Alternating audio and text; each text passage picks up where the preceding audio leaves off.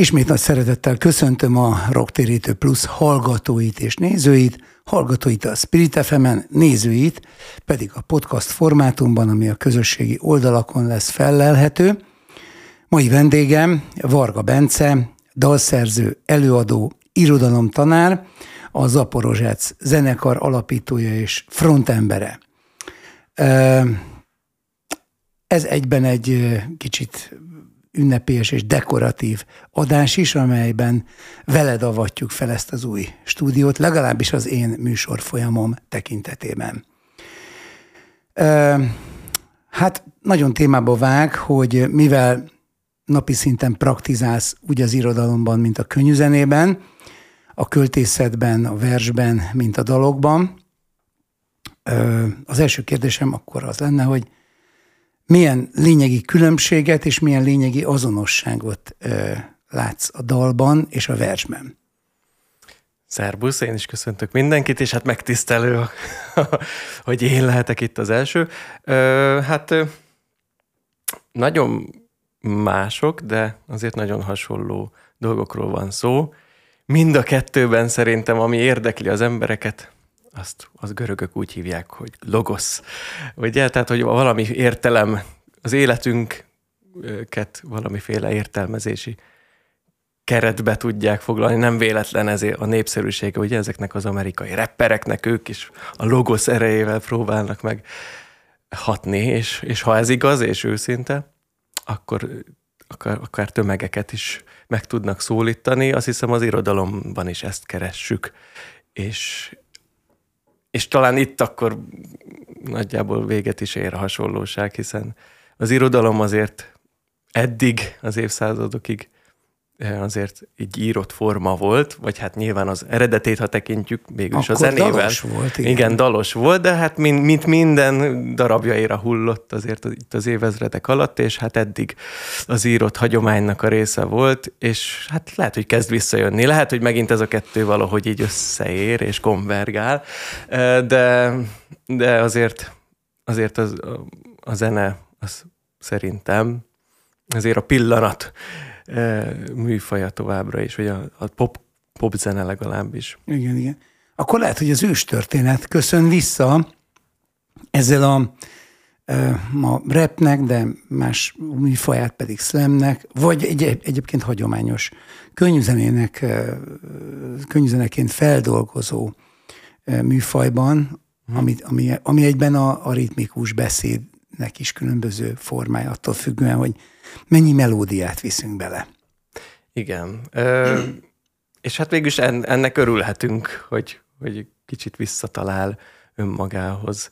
Tényleg, amikor a darab, ugye a 20. század, ez tényleg arról szólt szerintem, hogy darab, darabjaira hull a költészet, és már ugye már a már a, a megkötöttségek nem, nem Jó, de az írott, az írott vers az jóval régebbi, mint Igen. a 20. századi töredezettség, tehát talán Csokonai Vitéz Mihály, vagy Tinódi Lantos, jó mondjuk én még pont énekel, de Csokonai is írott verseket hagyott ránk, vagy Arany János, vagy Igen. sorolhatnám de hát régebbi a története annak, hogy a kettő szétvált. Uh-huh.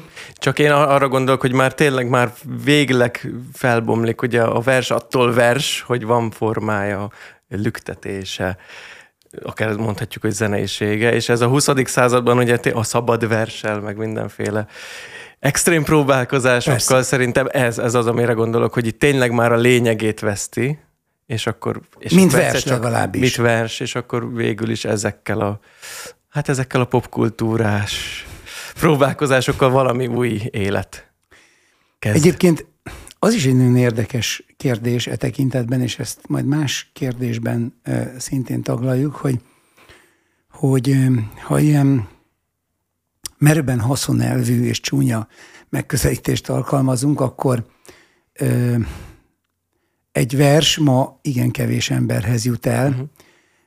Még a klasszikus irodalom hagyján, hiszen az, ha máshol nem az iskolában, legalábbis a legemblematikusabb darabjait tekintve eljut a fiatalokhoz, merem remélni, de, de egy kortárs vers az, az igencsak belterjes közönségnek van célozva, vagy ahhoz jut el.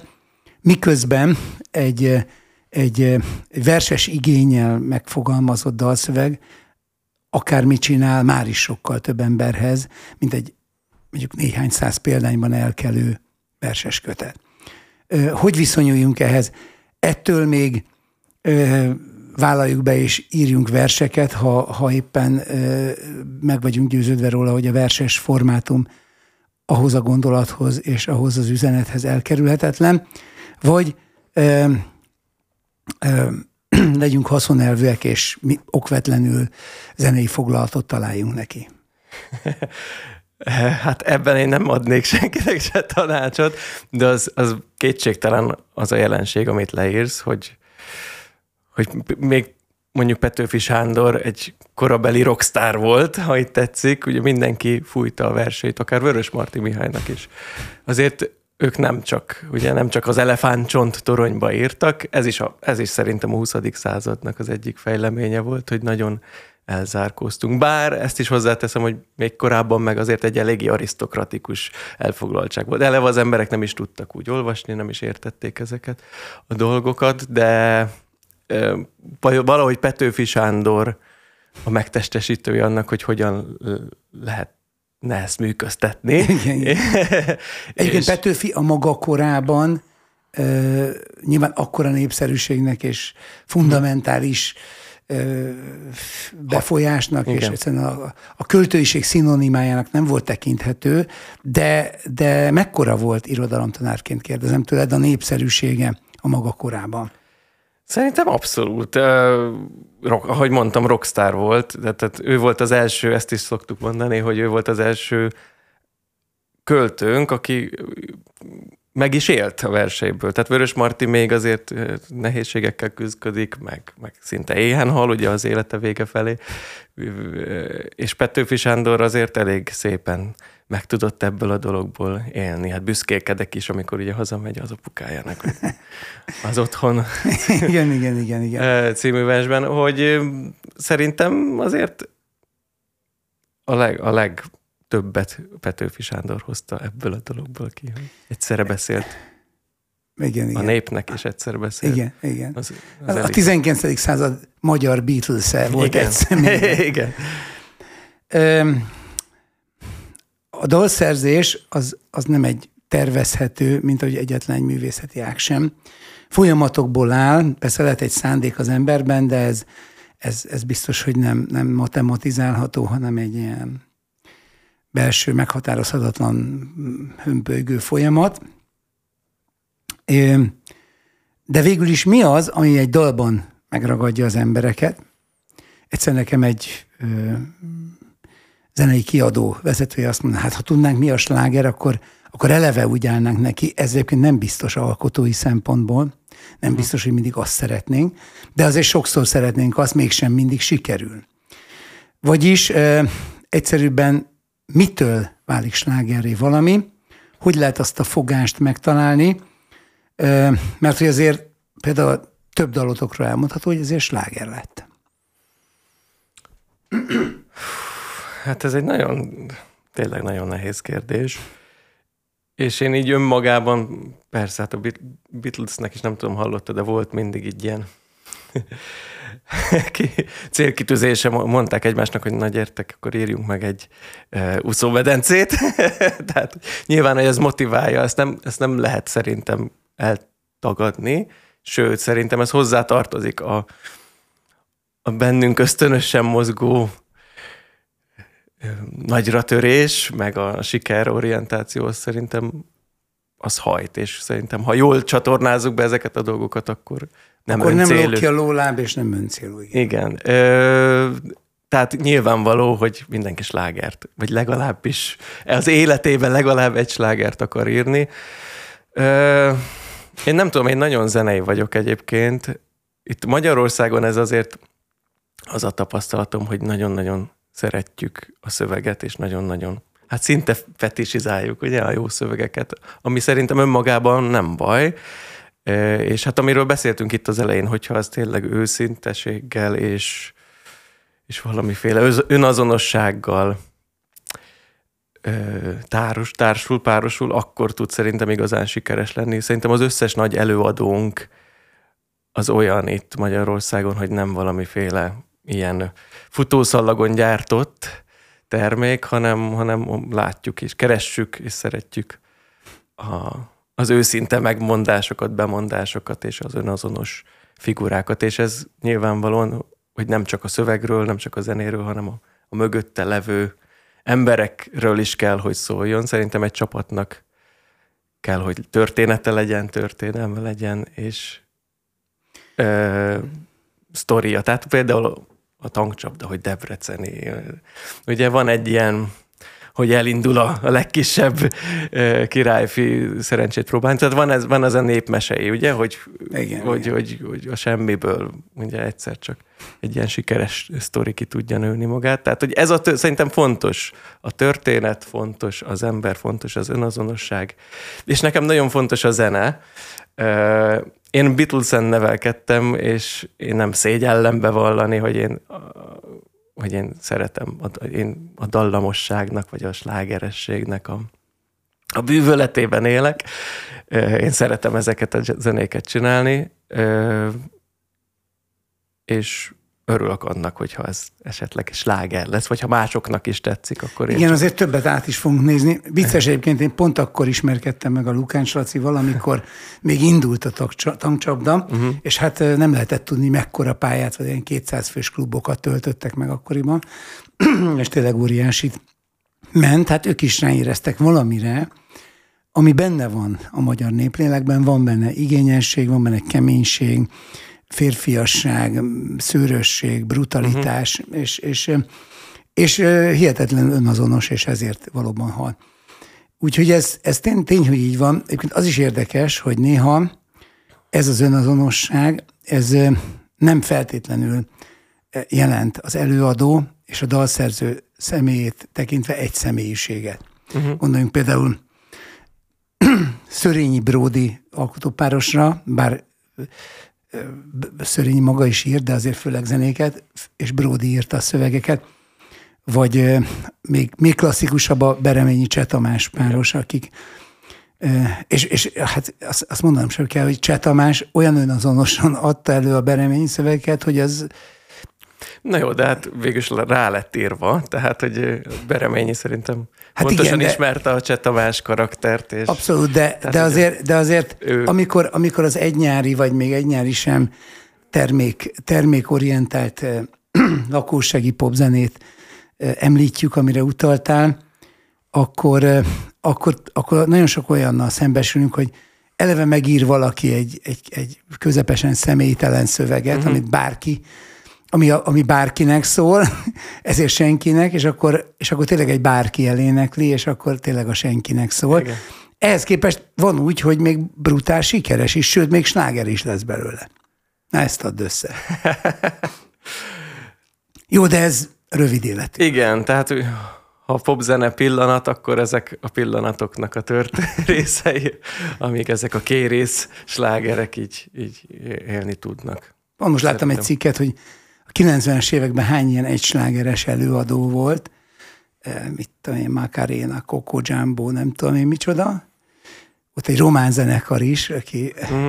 Az is érdekes egyébként, hogy vannak olyan slágerek, az a román zenekar, Uma, Umaé, Uma, igen, Uma, Umaé, valami ilyesmi volt a szövege, hogy hogy sokszor... sokszor Drágosztád indéi, vagy nem is tudom, mi van. Igen. igen, de hogy nem kell, de hogy sokszor, sokszor um, ebben a műfajban nem is kell konkrétan valamit mondani, csak valami hangutánzó szó, és elég a sikerhez. Persze azt úgy kell mondani, hát nem biztos, hogy nekem sikerülne, sőt, biztos, hogy nem. Igen, és egyébként most még eszembe jutott valami, amit ehhez hozzátennék, hogy oké, okay, a sláger lehet lehet bármiből sláger, és vannak ilyen tényleg ilyen nagyon egyedi példák, hogy a semmiből egyszer csak egy román zenekar ír egy dalt, és az bejárja az egész világot.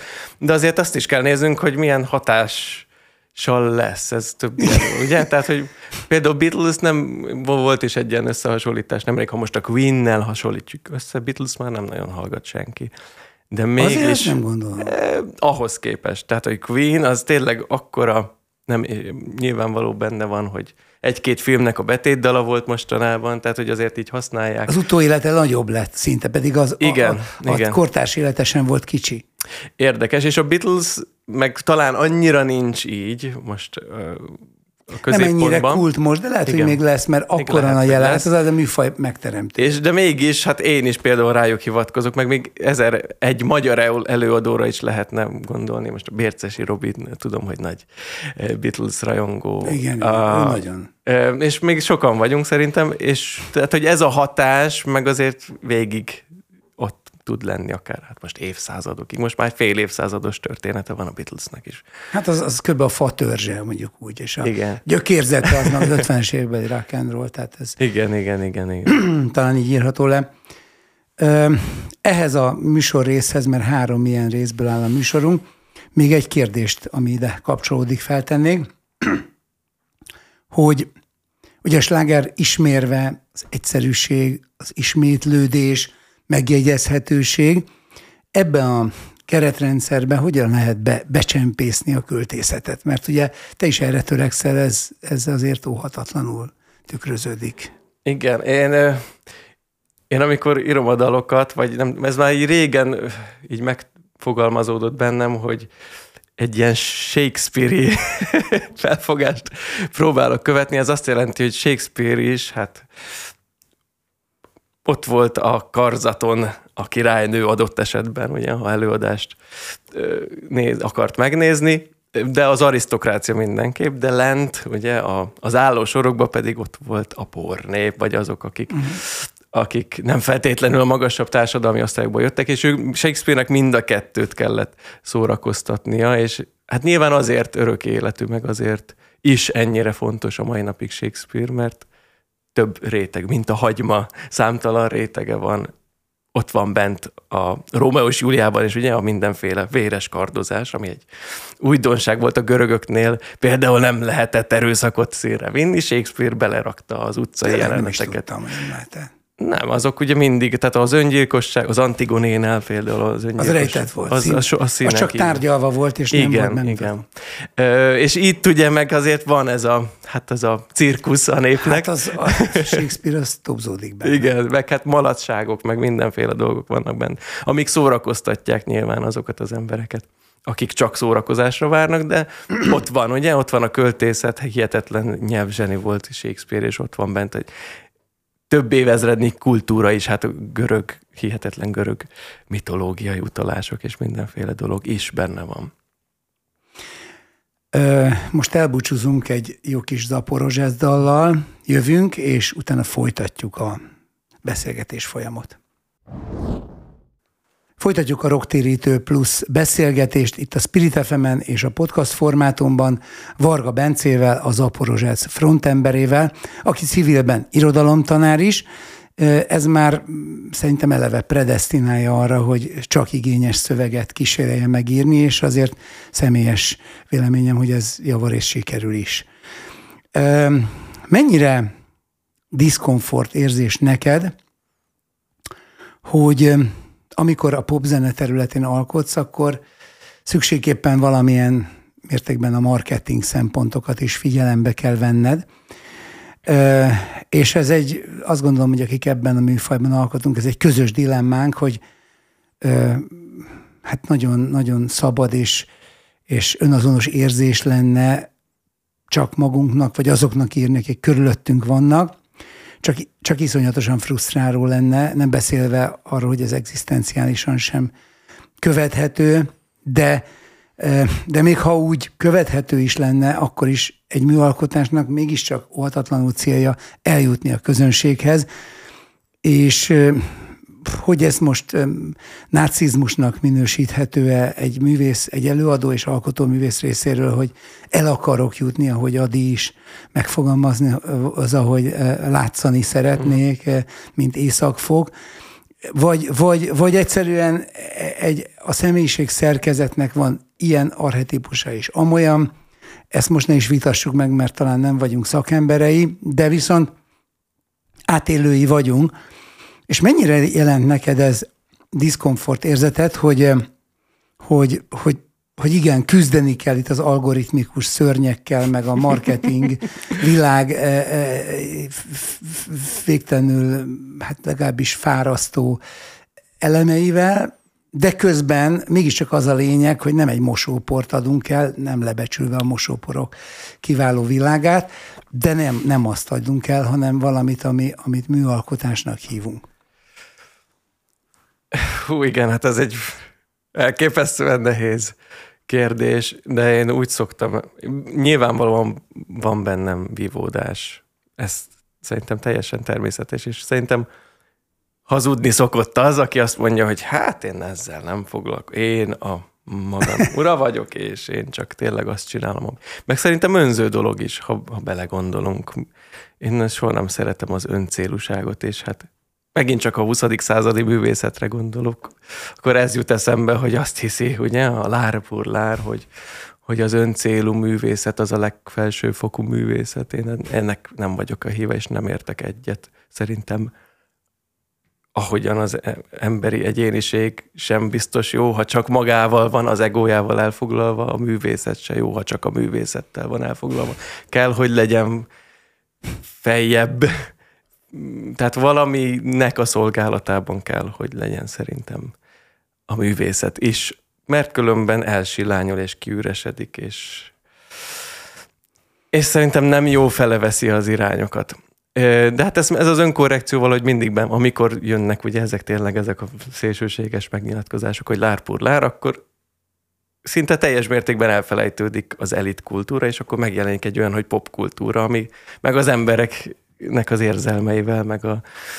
Tehát egy, egy nagyon érdekes... Ketté szakad, él, több élet. Jobban. Igen, sajnos megint csak ketté szakadunk, nem jó. Ez sem. Ezért be kell csempészni. Igen. Szóval, hogy én nem vagyok ennek sem a híve, és nem is nagyon hirdetem ezt, hogy csak a saját kis... Tehát, hogy nem, azt nem hirdetem, hogy, az, hogy e- nem érdekel hogy, az, a hogy mennyi emberhez jut el. Igen, ez, ez egy öncélú és, és hazug dolog. Igen, de ebben én, én szívemből szólsz, mert én, én aztán még inkább ilyen vagyok, tehát sajnos én túl, túlon túl is, de de nyilvánvalóan van egy határ, van tehát egy nem határ. lehet, nem lehet mindent. Tehát ami, igen, van egy nagyon jó, ezt valakinél hallottam, hogy mi lett volna, ha a Da Vinci-nél ott, ott ül valaki, egy marketinget is, és fogja a kezét, hogy hát Istent azért mégse rajzoljuk oda a Sixtus Cup, jó lenne egy Coca-Cola helyett. Egyébként, az ha, mindenki, az ha nem tartunk, akkor ilyen értelemben a középkori egyháznak volt pár ilyen marketingese, aki volt, már inkább negatív inspirációt adott, és nem pedig a pozitív oldalról motiválta. Na, de a lényeg... De ott is volt, tehát Da vinci is volt egy megkérés, felkeresés, Igen, nem erről van szó, de utána őt hagyták. Persze. Tehát, valami, tehát a művészet valamilyen célt szolgált, nem öncélú dolog volt, nem csak azért festegetett, mert festedeket támad kedve, volt egy megrendelés, egy, egy kényszer, egy, amiben, és szerintem kellenek, ahogy a Shakespeare-nél is ezt akartam magyarázni, hogy nyilvánvalóan azért ilyen zseni, mert hogy nagyon durva keretek közé volt. Szerintem a leg, leginkább ő volt megkötve bizonyos ilyen hmm. közönség és mindenféle egyéb igényeket illetően. És szerintem ebből a kreativitás nem szól másról, a problémák megoldása. Ha nincs probléma, akkor nincs kreativitás, akkor nincs mit megoldanunk, hiszen nincs rá szükség, hogy meg akkor ez lesz, akkor kiüresedik, és és tovább, és unalmassá válik, és önismétlővé válik a művészet. Tehát szerintem kell a probléma, kell az, hogy, hogy akár a közönségnek is nyilvánvalóan valami igénye legyen, de ugyanakkor nem teljes, teljes mértékben nem adhatjuk fel magunkat, a saját gondolatainkat és a saját értékrendünket természetesen, amikor alkotunk.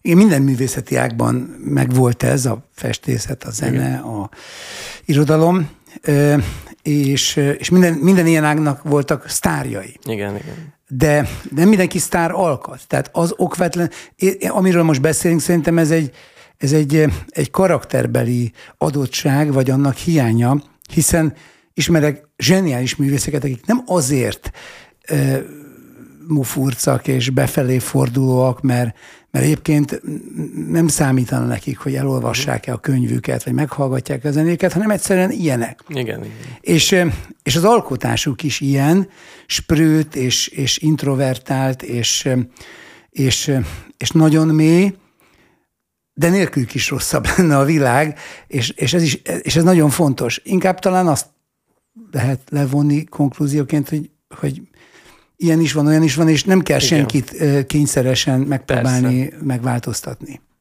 Most madás jutott eszembe, ugye, hogy ott is azt mondja, hogy hát amikor a londoni kapitalista színben vagyunk, hogy hát hova tűnt a mélység, a magasság. Most nyilvánvalóan egy ilyen rendszerben, ami csak a arról szól, hogy pénz, pénzé tehetővé tegyük a művészetet, akkor eltűnnek ezek a finomságok. Ez, eltűnnek olyan emberek, akiknek nem ez a természete, hogy ők eladják, hanem egyszerűen csak a, azért alkotnak, mert van valamiféle belső késztetésük, és ez, ez se jó nyilvánvalóan. Tehát amikor hogy londoni színben ugye a hegedűs a vásárba hegedül, a helyet, hogy ő a tehetségének és a felkészültségének megfelelően tenné a művészetet.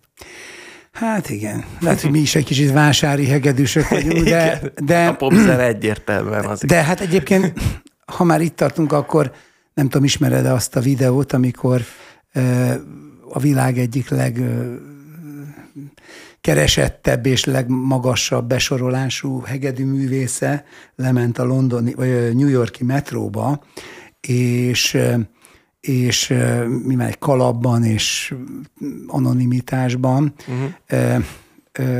ugyanazt a brilliáns dolgot igen. adta elő, amit a hangversenytermekben, igen. mit tudom én, hány száz dolláros belépő egy ellenében, és a kutya nem volt kíváncsi rá szó szerint. Tehát ez, ez is mutat valamit, hogy az a, az a marketing réteg, amiről most beszélünk, Igen. és ami kényelmetlen, az ennyit jelent. Uh-huh. Igen. Úgyhogy hát igen, ez egy, ez egy, ez egy ez Ezek egy valós dilemmák, és hát nyilván mindig, szerintem minden egyes dalnál, minden egyes pillanatban ezekkel szembesülünk, és hát valamilyen választ kell adnunk, és hát sokszor leesünk nyilván, vagy sokszor hibát követünk el szerintem. Én is egy csomószor biztos, hogy hibázok, vagy beleesek mondjuk a gicsbe, vagy beleesek olyan dolgokba, amivel utólag már nem értenék egyet. Hát igen, nem megyünk tovább. Utókor majd értékeli. Miatt rátérnék arra, hogy néhány dalt, eh, dalszöveget konkrétan, hát ha nem is elemezzek, de közösen végig gondoljak veled, amit rendszeresen szoktunk tenni ebben a műsorban. Megkérdezem, hogy ugye van ez a közelmúltban megjelent dalotok, a rock and roll, ilyen uh-huh. magyar fonetikával írva, és itt ugye azt a kérdést boncolgatott, hogy vége van a rock'n'rollnak, vagy nincs vége a rock'n'rollnak, kell-e a torzítós gitár, vagy nem kell. És akkor én meg azt kérdezem ennek kapcsán, hogy, hogy vége van, vagy nincs vége, most akkor miről szól a dal, és baj, hogyha vége van, vagy jó, hogy nincs vége.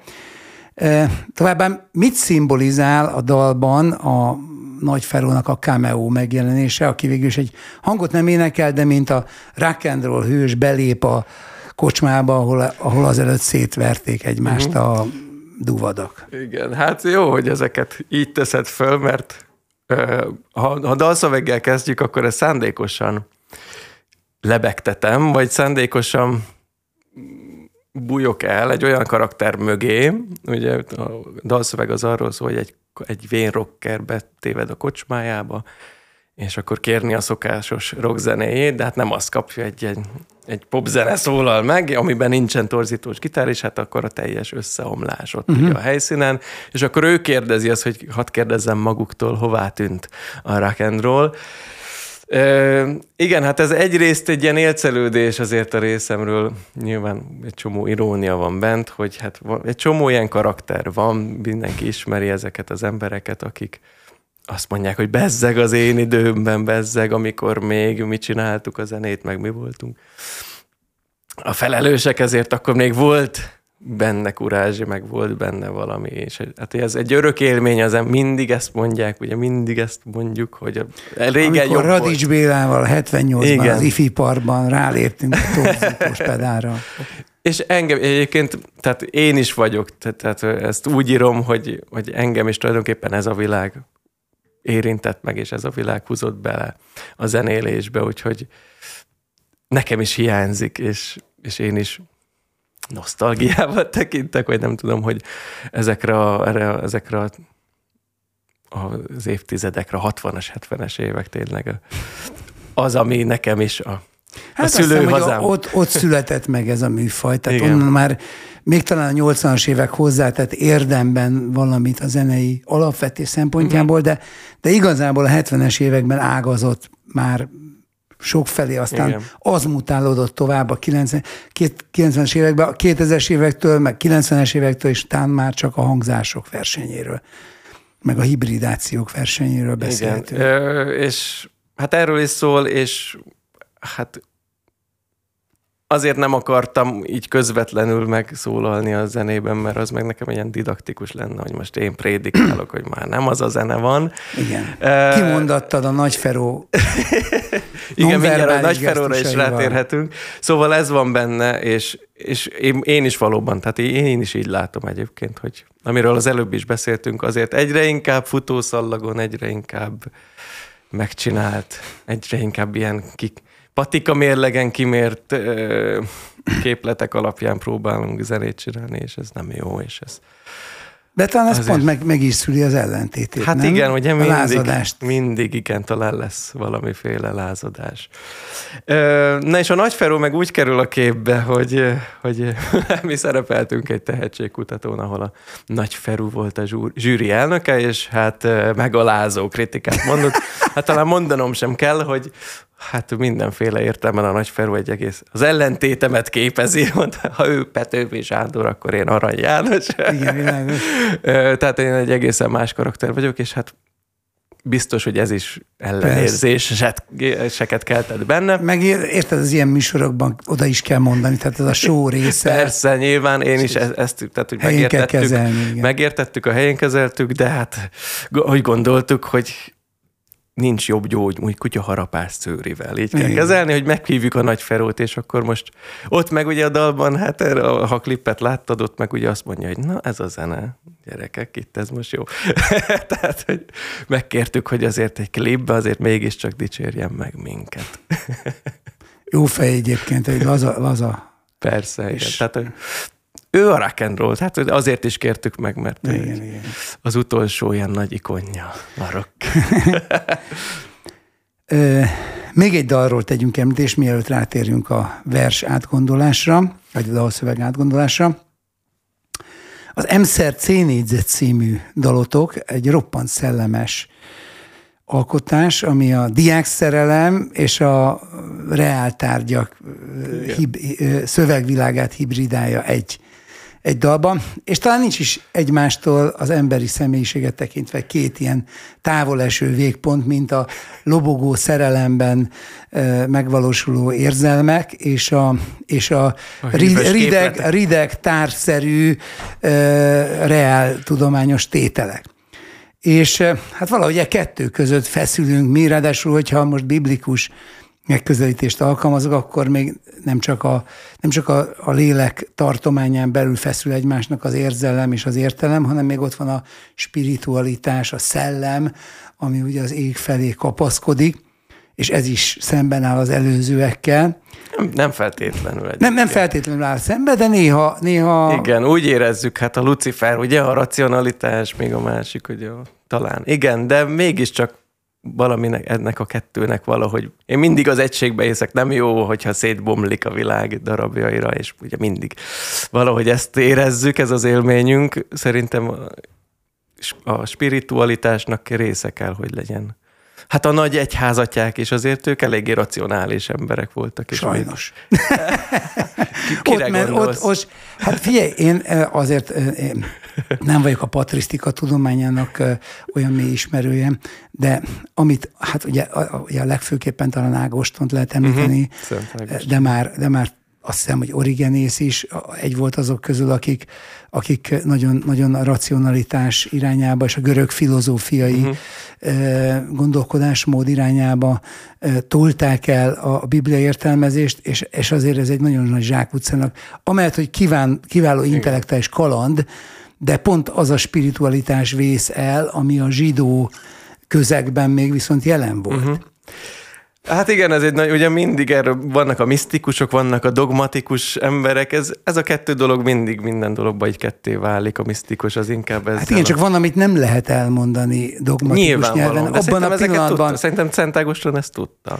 Persze, hogy tudta. De, Sőt, de ez viszont... az élménye, hát ő neki egy nagyon hát irracionális ő, ő, persze, ő, ő, egy, ő egy megtért ember igen. volt, ő egy, ő egy isteni látó, és pont ezért nagyon paradox az, az, az hogy az életműve, ami, ami, amit mondom, én egyébként nem ismerek, csak nagyon-nagyon apró kis szemelvényeket, de, de tudom róla, hogy ő volt egy elágazási pont uh-huh. az egész, nem csak, a, nem csak az, e, az üdv történeti gondolkodás történetben, hanem az egész filozófia történetben. És, és az egész államegyház kialakulásában, uh-huh. mint annak fő ideológusa, és ez egy nagyon tehát ez letérítette szerintem arról, a, arról az útról a, a hitet, amely, amely járni kéne, mert hát most nemrég valaki a családban mondta nekem, hogy nagyon, nagyon éles elmélyű, vagy találó megfogalmazás, és egyetértek vele, hogy, hogy a hit lényege valami olyasmi, hogy abban a pillanatban, ahogy kimondjuk, hát ez nagyon nagy paradoxon, már nem az. Persze ki kell mondani, hiszen maga az isteni mhm. parancs mondja, hogy hirdessük az igét, de, de akkor ezt a kettőt összerakva úgy kell mondanunk, hogy nem szabad nem szabad statikussá tenni a mondatainkat. Nem szabad kőszobrokat emelni a mondataink igen, ezek nyomán. Veszélyes dolgok, igen. Gondolati kőszobrokra gondolok, persze, hát tárgyiasult, az még kevésbé, mert az már a maga a bálványimádás, de a, de a gondolati is lehet az, és, és a dogmatikának Igen, de erre tudod, mit mond Jung? Azt mondja, hogy, hogy ezek a, ezek a dogmává merevedett egyházak, vagy ezek a vallások, csak így fogadhatok be, tehát amiről beszélsz, azok olyan elementáris hitélményeket jelenteni, ez a misztikus hit, amit az egy közember nem tud szerintem megemészteni. Csak ezeken a közvetett dogmatikus vallásokon keresztül. Tehát, hogy ez egy szelidít, nyilvánvalóan szelidített, meg kicsit ugye lenyírbált, meg megvagdosott, meg nem gondoltam körül, volna, hogy... Körülhatárolt valami, aminek nyilvánvalóan megvan a korlátja, meg megvannak a, a maga bajai, de szerintem intézményesen csak így működhet valami. Hát nem gondoltam volna, hogy ebben az adásban eljutunk ehhez az engem is leginkább talán foglalkoztató Mind, szerintem mindenkit ez kérdéshez, de nekem személyesen éppen az a véleményem, hogy az egyfelől igaz, hogy a dogmatizmus és a formalizálódás elkerülhetetlen a uh-huh. népegyházisághoz és a tömegek hez történő üzenet eljuttatáshoz. Csak hogy az a kérdés, hogy akkor az az üzenet jut el a tömegekhez, vagy már egy másik.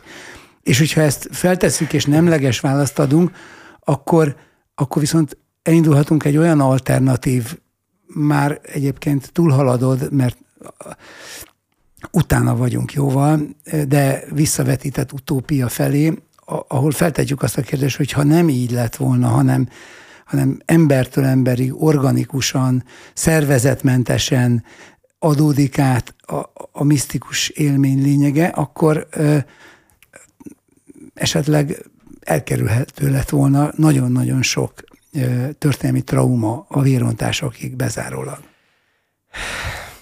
Nem tudjuk. Nem tudjuk, persze, hát ez egy hipotézis. Viszont most le kell zárnunk ezt a második adásrészt, egyben elbúcsúzunk a, a Spirit FM hallgatóitól, és nagyon örülök, hogy még a, rádiós sugárzás részbe belefért ez a, ez a spirituális kalandozás, amit itt hozzátettünk a dalszövegek világához, de látszik az, hogy Bence, te is azért tudsz igényes dolgokat alkotni, mert mert az esztétikum világán túlmenően is nagyon érdekel a lényeg, és ezt én nagyon díjazom.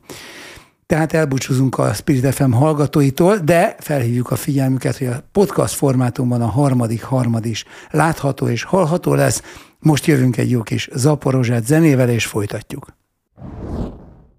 Folytatjuk a Rocktérítő Pluszt Varga Bencével, a Zaporozsec frontemberével, és ahogy ígértem az előző adásrészben, most rátérünk a dalszövegek közös átgondolására.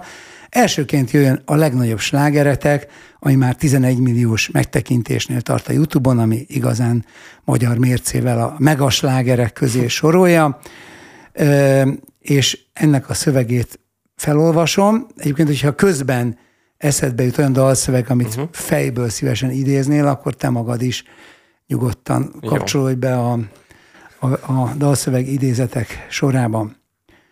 Vinnélek innen messze ezer tájon át, de vacog a szívem, nincsen rá kabát. A legszebb rózsát szedtem le a réten, most mind virágzik, csak a tiéd nem. Hát ennél, ennél frappánsabb, ö, ö, töménységű, egyszerű szavakat használó ö, vers, ö, dalszöveg, talán csak Bródi Jánosnál fordul elő, és ez nagyon-nagyon-nagyon dicséretre méltó. Hát igen, köszönöm szépen. Egy, egyszerű, Kicsit szavak, el is pirultam. egyszerű szavakkal ennyire megragadó sorokat írni, ez nagyon nagyszerű. Neked egészen átadom magam, de nincsen semmim, hogy megosszam. Szeretném újra látni a színeket, újra megtalálni, ami elveszett és jön a refrén, azon az éjszakán, hűvös éjszakán, könycsordult a ház falán, azon az éjszakán, szótlan éjszakán elárult egy hűtlen lány. Azon az éjszakán, furcsa éjszakán nem is volt igaz talán. Utána folytatom. Érted, harcba szállnék bárkivel, de fáradt testem tele sebekkel. Ezért üvöltöm majd, Hangom a fegyverem, a szavak győznek, de én már sosem, ez is nagyszerű. Írnék egy dalt is rólad, de nem tudok, csak egy elkopott ócska dallamot. Szeretném újra látni a színeket, újra megtalálni, ami elveszett. Itt most felfüggesztjük, tehát nem a teljes dalszöveket olvasom fel. Ö, hát fura megkérni egy, egy szerzőt, hogy tegyen hozzá valamit, vagy értelmezze, de talán már az elmúlt talán jó tíz éve szerezted ezt a dalt. Uh-huh. Ö, ö, hogyan tekintesz vissza erre, és hogyan reflektálsz rá? Ö, az első, az, amit hozzátennék, és sokszor megkapjuk ezt a vádat mindig, hogy nem, nem ismerjük el, egy, egy, egy fordításról van, tehát hogy egy eredeti, az eredeti ennek a dalnak az Tom Odell Another Love című dala, és hát a dalszöveget fordítottam is, meg igazából azért nagyon szabadon kezeltem. Maga az alapgondolat, ami talán megmaradt, az ez, hogy ugye, hogy valami, mindig valami hiányzik az életéből, és mindig az a hiány erre a régi szerelemre emlékezteti őt, valami ilyesmi. Tehát az angol is egy nagyon, szerintem ahhoz képest egy nagyon igényes és nagyon frappáns valami volt, és, és én ezt egyébként egy barátom kedvéért kezdtem el fordítgatni, mert nagyon tetszett neki a dal. És hát ilyen véletlenek szoktak egyébként működni mindig a zenekarban, én lefordítottam egy ilyen kis hát ilyen elnagyolt fordítást készítettem, és volt már abban pár olyan sor, ami nekem nagyon tetszett, és, és akkor végül is a zenekarral így megragadta a fantáziánkat, és ebből lett aztán ez az átdolgozás, amiről én tényleg az, egyrészt, egyrészt én nekem nem nagyon tetszett, másrésztről pedig hát ez egy érdekes történet, ugye engedélyt kellett kérnünk Tom Modelltől, hogy ezt mi kiadhassuk, és hát tényleg már már elkészült a teljes lemez, és akkor hát még jó, várunk egy hetet, ha megérkezik az engedély, akkor kiadjuk ezzel a dallal a lemezt, ha nem, akkor akár elvetjük ezt a dalt, akkor majd félre rakjuk lesz valami vele. És hát az utolsó, tényleg az utolsó pillanatokban érkezett meg az engedély, és akkor így lett aztán egy ilyen... És elküldtetek neki, mióta ilyen befutott dal lett a magyar? Hát akkor is már, tehát hogy ő tud, tehát úgy adta az engedélyét rá, hogy elvileg ezt a dalt hallotta. Most én személyes kapcsolatban nem vagyok Tom Modellel, meg nem is voltunk sosem, nem tudom, hogy, hogy ő tudja hogy amikor Magyarországra rátogat, akkor... Tom, ugye ugorjál már Szent Gotthardra. Ugorjad el, igen, Szent Gotthardra. Na, tehát ez, ezzel rögzít, tehát ezt, de ez nem csak az én, azt akarom mondani, nem csak az én kreatív munkám, hanem Tom Modell szerzőpárossal írtuk. Jó, de hát figyelj, de nagyon sok szabadság. Persze, de aki csak egy kicsit is tud angolul, és már nagyon sokan tudnak, az pontosan tudja, hogy az angol nyelv mennyire más, mint a magyar teljesen más a filozófiája, más a története. Tehát az, hogyha valaki akár angolból magyarba, akár fordítva, át tud ültetni, fordítva még nehezebb, de át tud ültetni egy dalt úgy, hogy az eljut az emberek szívéhez, tehát az, az legalább akkor a teljes, mint, mint a nulláról írta volna meg. Igen. Sőt, lehet, hogy nagyobb, mert, mert annyira két külön világ. Az egyik legnehezebb szöveg, tehát a leghosszabb ideig íródott, nagyon sokat törtem a fejemet, nagyon sokat változtatgattam rajta, csiszoltam, mert tudtam, hogy, hogy ez egy nagyon nehéz, és, és egyébként egy nagyon szép feladat, hogy ebből egy az eredeti dalhoz méltó szöveg szülessen. És akkor, amit mondtad, az benne van a magyar tört, a magyar nyelv története, és benne van a magyar irodalom is egy kicsit. Két szövegrészletet emelnék ki, ami egy ilyen hát inspiráció volt számomra. A vacog a szívem, az talán sokaknak ez a, ez a vacog a szívem. Az a József Attila. József Attila, hogy a semmi ágán ül szívem kis teste, hangtalan vacog. Tehát ez engem annyira ez egy, egyik legszebb mondat. Igen, az egyik legnagy, legnagyobb magyar mondat talán, amit költő leírt. Az annyira megfogta. A másik meg a csípőjét, meg a járás. igen, ismeretlen szerző.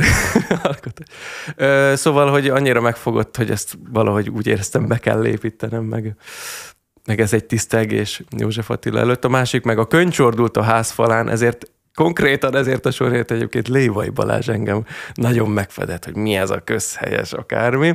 Itt meg a Radnótinak a a házfalakról csorgó vörös fájdalom jutott igen, az eszébe. Igen, igen, igen, hogy ahogy ugye, ahogy esik az eső, a ház falán úgy gurulnak le, hogy ezek az esőcseppek. Nagyon hogy... szép kép, nagyon szép. E, valakinek tetszett. Majd megfedjük közösen Lévai Balást. Tehát itt meg egy kis, kis radnóti tisztelgés van egyébként. Akkor nézzük a már említett emszer C négyzetet. Uh-huh. Nincsen szó, se hang, se kép, csak számokat dadogna az értelem.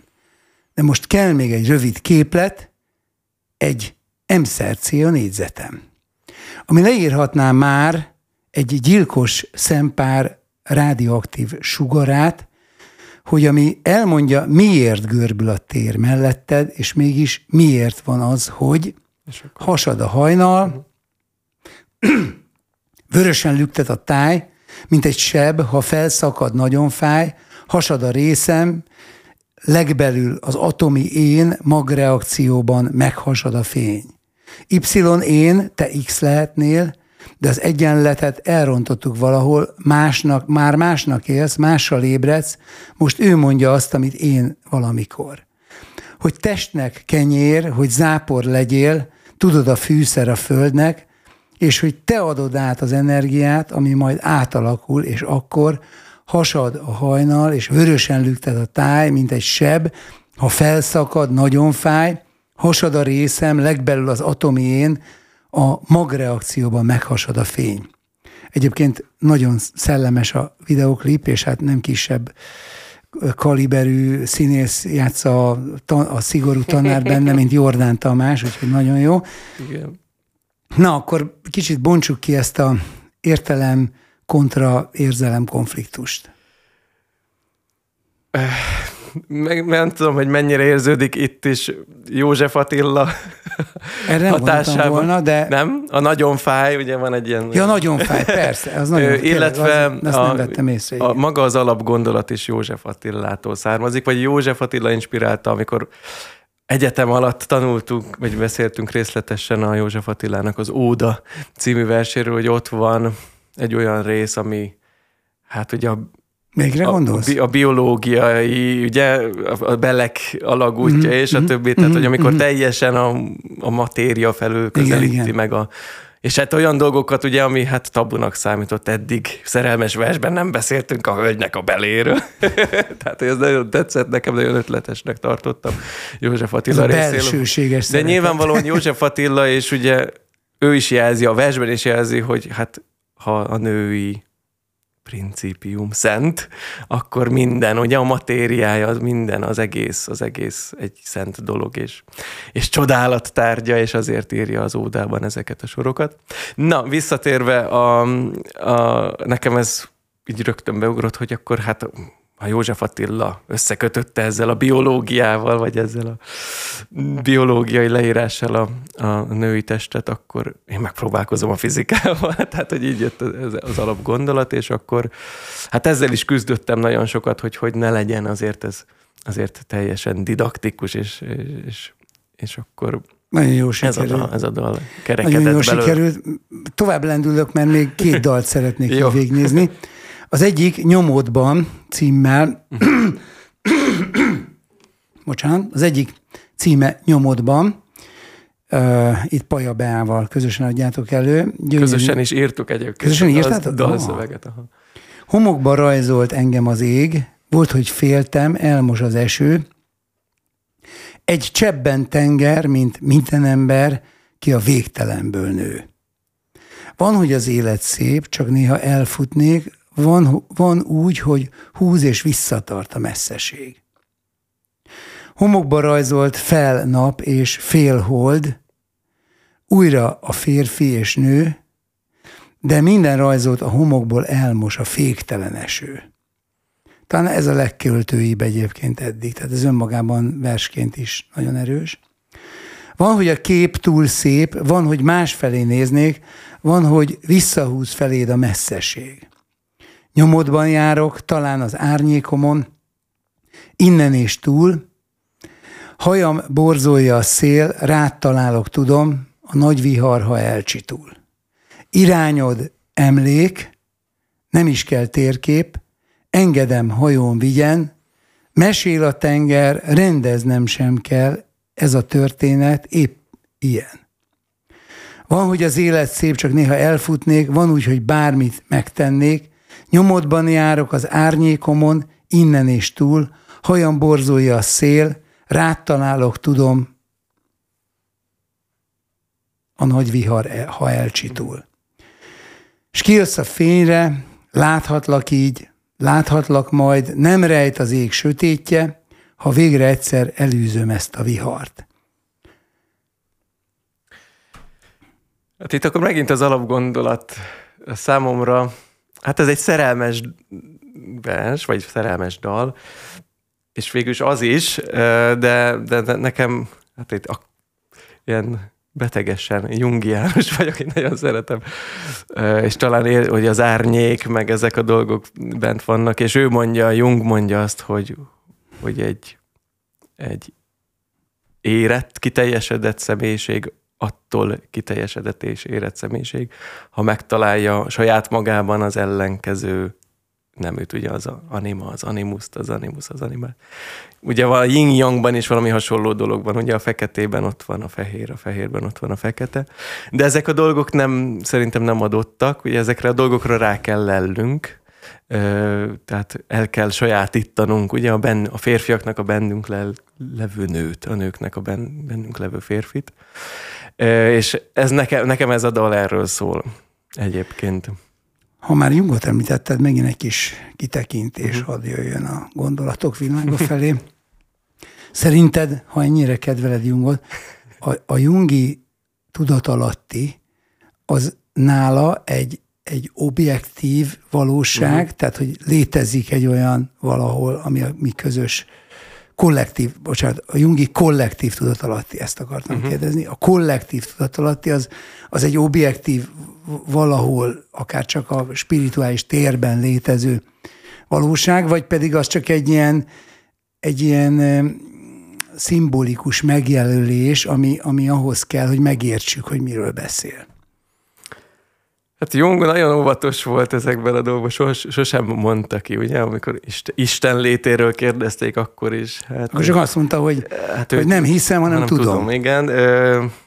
Ugye itt a kollektív tudattalan, talan, tudattalan a Jungnál ez az arhetipusok világa, tehát azt mondja, hogy minden ember ugyanazokkal a lelki testrészekkel, alkatrészekkel szület a világra. Van bennünk egy apa, egy anya, tehát a lelkünknek ugyanolyan anatómiája van, mint ahogy a testünknek, és er, eddig erről nem beszéltünk. Tehát minden, mindenkiben közös testrészek munkálkodnak, közös erők, vagy ugyanazok az erők munkálkodnak. Ilyen értelem, ilyen fajta értelemben egy objektív valóságot mond, és objektív valóságról beszél. Hogy most ez valahol a fejünk felett ott lebeg, vagy van valamiféle transzcendencia, ugye, valami ilyesmiben nyúlik teljes, igazából ilyesmiről beszéljünk csak nem meri kimondani, nem mer ideig őt, mint tudós, nem Persze. Nem, nem, nem, pap, feladat, nem, is nem a pap szerepét tölti be. Nem is feladat. De, de sejteti és utal erre. Hogyha meghosszabbítjuk a vonalakat, akkor lehet, hogy valamiféle transzcendens világba lépünk. De ez a kollektív Én... tudatalattinak nem része? Az, amit nem csak arhetipikusan örök, uh-huh. öröklünk, hanem, hanem amit a külső társadalmi megfelelési kényszerek és, és felettes ének, uh-huh. az mondjuk inkább Freudnál volt, de a lényeg az, Ugyan, hogy ez a... Ugyan ettőről fakad. De, de, de hogy, a, hogy a külső megfelelések és a fölöttünk lévőktől való tartás uh-huh. és egyebek miatt lenyomunk a mélybe a társadalmi konvenciók alá. Ez, ez, a, ez a faktor, ez nem része szerinted a, általa ő azt mondja, ha jól értem, hogy ez a személyes tudattalan. Ez a személyes tudattalan. Vagy hát mindenféle tudattalan van Jungnál, de igen, ez is része természetesen, meg, meg hát igazából látjuk a társadalmunkban is, hogy ezek a dolgok, ezek a mintázatok öröklődnek. Ugye a Jung azt mondja, hogy több többféle rétege van ezeknek a mintázatoknak. Vannak örök mintázatok, ilyen az apaképünk, ilyen a bennünk élő anima, animus, ilyen az árnyékunk, ugye? Tehát azok a dolgok, Hát ott lát mi, minden, ugye a, a mesék ugyanúgy épülnek fel, a mesék szerkezete mutat, mutatja Jung, ugye, hogy ugyanazok a sémák, tehát visszamet, ugye ezzel Joseph Campbell az egyik, uh-huh. hát mhm. mondhatjuk, hogy tanítványa foglalkozik, ezer arcú hős, ugye a Star Wars-nak az egyik ikletőjeként is emlegetik.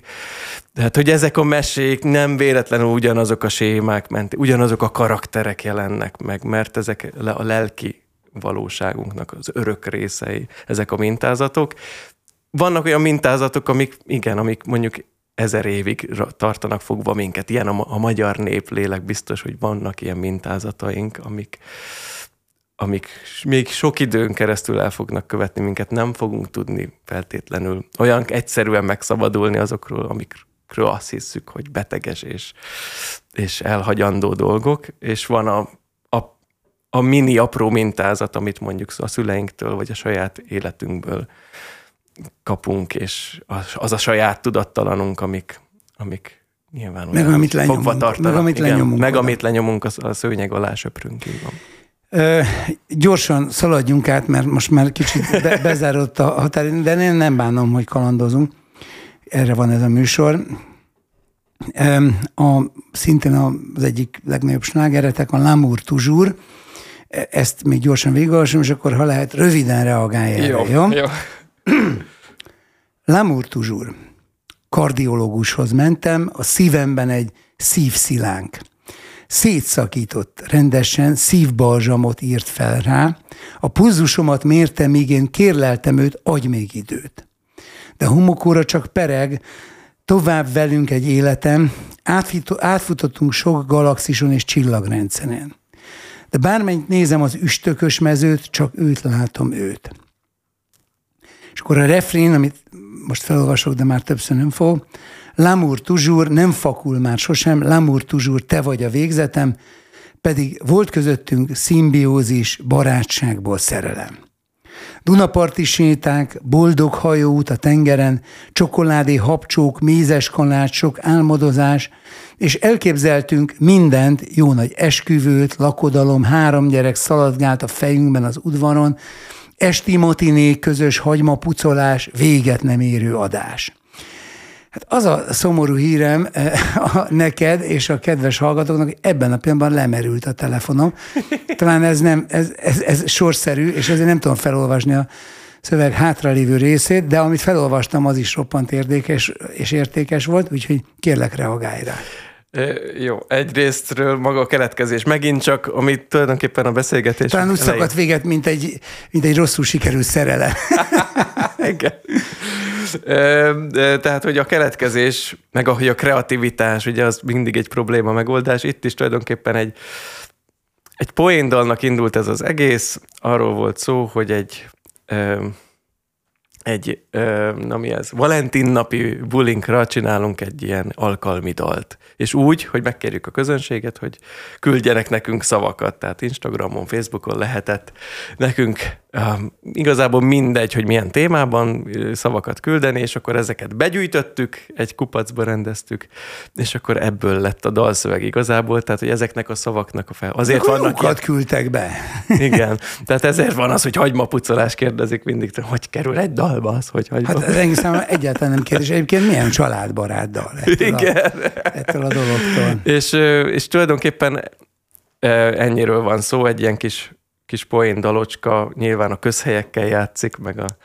a Jó, de elegánsan és, és aranyosan, úgyhogy... Egy, ennyi tulajdonképpen, és akkor hát ebből, ebből a kis poénból megint csak mik, ugye mindig a véletlenek azok, amik, vagy a véletlenül sikerült dolgok, amik, amik a legjobban tudnak elsülni. Köszönöm szépen, Bence. Varga Bence volt a vendégem ma a Rocktérítő Pluszban, az Aporozsec zenekar frontembere, irodalomtanár, dalszerző, költő előadó, és amiről nem esett most szó, de az is nagyon izgalmas, zenés irodalomórákat is tart, úgyhogy kedves diákok, majd próbáltok bekerülni a Bence órájára. Köszönjük, hogy velünk voltatok, és folytatjuk a Rocktérítő Plusz adásfolyamot.